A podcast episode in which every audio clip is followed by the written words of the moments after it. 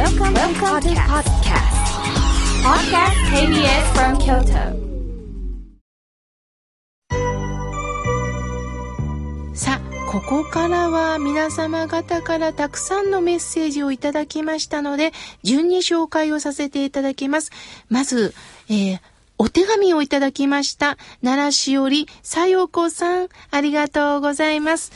妙慶さん、スタッフの皆様、そして井村屋さん、たくさんの方々、私たちのためにいつもありがとうございます。昔から小豆が大好きで、食べ物のない時代に生まれた私は、お供えをまずして、そしてみんなで分け合って、その時はお茶がなかったんです。おさゆで、そして羊羹を薄く切って、みんなで分けて食べてました。その時代のことは一生忘れません。実は私は痛みをずっと抱えてる病気なんです。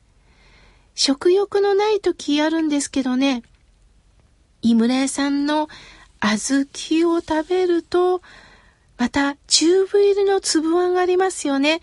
あれをほんのちょっとお茶でいただくと、心までゆったりしてるんですよ。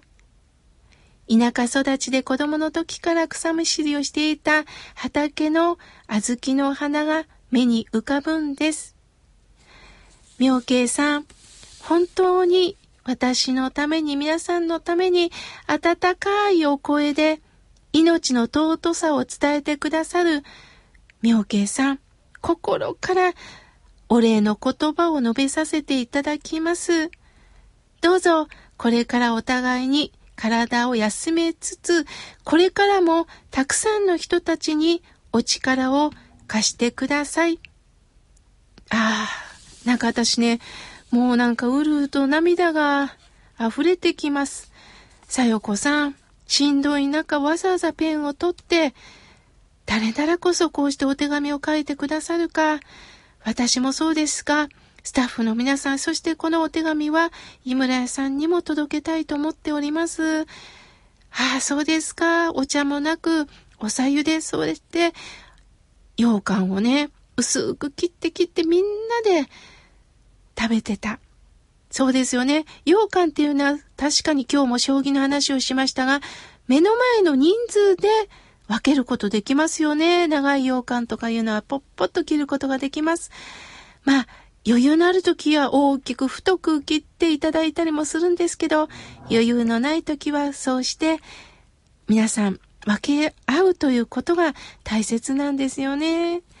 ああ、さよこさん、心のこもったメッセージを本当にありがとうございます。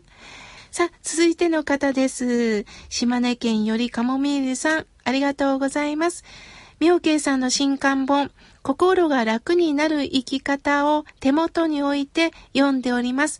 前向きな温かい気持ちになります。妙慶さん、本当にありがとうございます。また、親鸞上人のおっしゃったトーク祝宴を喜べ、見習いたいなと思います。ああ、カモミールさん、いつも温かいメッセージ、本当にありがとうございます。カモミールさんもご苦労がたくさんあったんでしょうね。だからこそ、私に対しても、そのいろいろ傷ついてきた気持ちを考えながら、なんとか励ましたいという気持ちがね、もうメールに込められてます。ありがとうございます。また新刊本の心が楽になる生き方、読んでいただき嬉しいです。これからもよろしくお願いいたします。さあ、続いての方です。メールをいただきました。えー奈良市より、りょうさん、ありがとうございます。妙慶さん、いつも家族で番組を聞いております。質問です。失恋したり、大事なものをなくした場合、どうやって立ち直っていますか？くよくよ考える私に立ち直り方法を教えてくださいとのことです。そうですか。失恋された時には、それは辛かったでしょうね。私は好きです。だけど相手からは反応がなかった。これはね、自分の思いが届けられなかった、受け止めてもらえなかったということでね、それは寂しかったと思います。もちろん私もね、失恋の経験はたくさんあります。あの、やっぱり今日のテーマは相手があってのことなんです。相手も何でも、はい、じゃああなたとお付き合いしますってなってくれたらいいんですが、やっぱ相手にもその時の気分があります。もしかしたらお付き合いしてる人がいるのかもしれない。逆にその人も失恋をして引きずってたのかもしれない。相手も答えられる時と答えられない時があるんですよね。そのことを考えると、そっかそっか、相手は今無理だったんだと思えばいいんだと思います。物を落とした時、私もよく物を落とすのでね、あの家族に怒られたりするんですけれども、その時には、次、どうしたら落とさないのかっていうふうに引き締めてます。例えば、バッグを開けっぱなしにしてないか、きっちりその場で大切なものをちゃんと奥に入れてるか、あ、あの、袋から物が溢れてないか。やっぱりその過去のね、あの経験をもう反省しながら、もう二度としないしないというふうに気をつけて、まあ生きるしかないと思います。亡くなったものは、私じゃなくてそこに収まりたかったのかなっていうふうに私は思っています。りょうさんお互いにね、落とし物気をつけましょうね。さあ、続いての方です。えー、おはがきをいただきました。えー、西鴨のやすしさん。やすしさんの字ってほんと綺麗ですね。なんか、あのー、昔、あの、ガリ版っていうのがあったけども、本当に乱れることなく綺麗な字を書いておられます。妙慶さん、社会に出て気配りに意識して陰徳を積むことを心がけてますとのことです。影の徳、陰徳ですね。ほんとほんと、表立って何かをするっていうこともありますけど、誰も見てなくっても、そっと何か優しい気持ちで何か手助けをしていく。これは大切なことですよね。どうかどうかお互いに精進してまいりましょう。さあ、続いての方です。えー、メロンライムさん。妙慶さん、公開録音を聞きに行きました。また、妙慶さんの法話は過去を聞いたこともあるんで、2回目嬉しかったです。本当に心が和みました。少し足を伸ばしてよかったなと思いましたとのことです。そうですか。ありがとうございます。嬉しいです。さあ、続いての方です。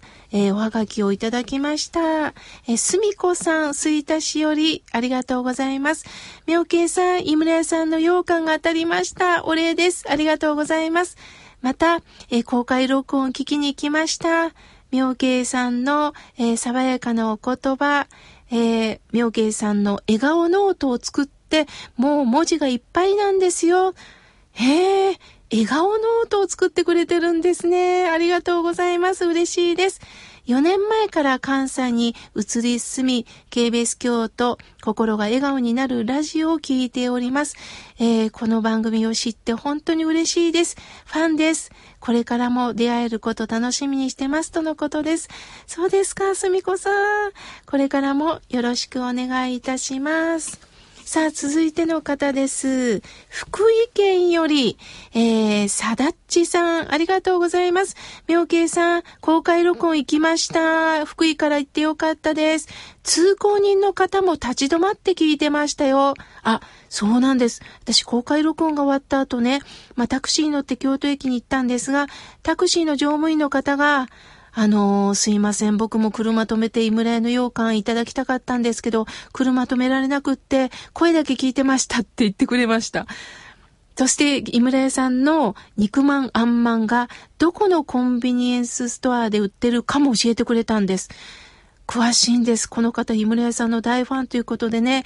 ああ、これもご縁だなと思いました。さだっちさん、福井からようこそです。今後ともよろしくお願いします。まだまだたくさんのメッセージをいただいたんですが、次回紹介させていただきます。ありがとうございました。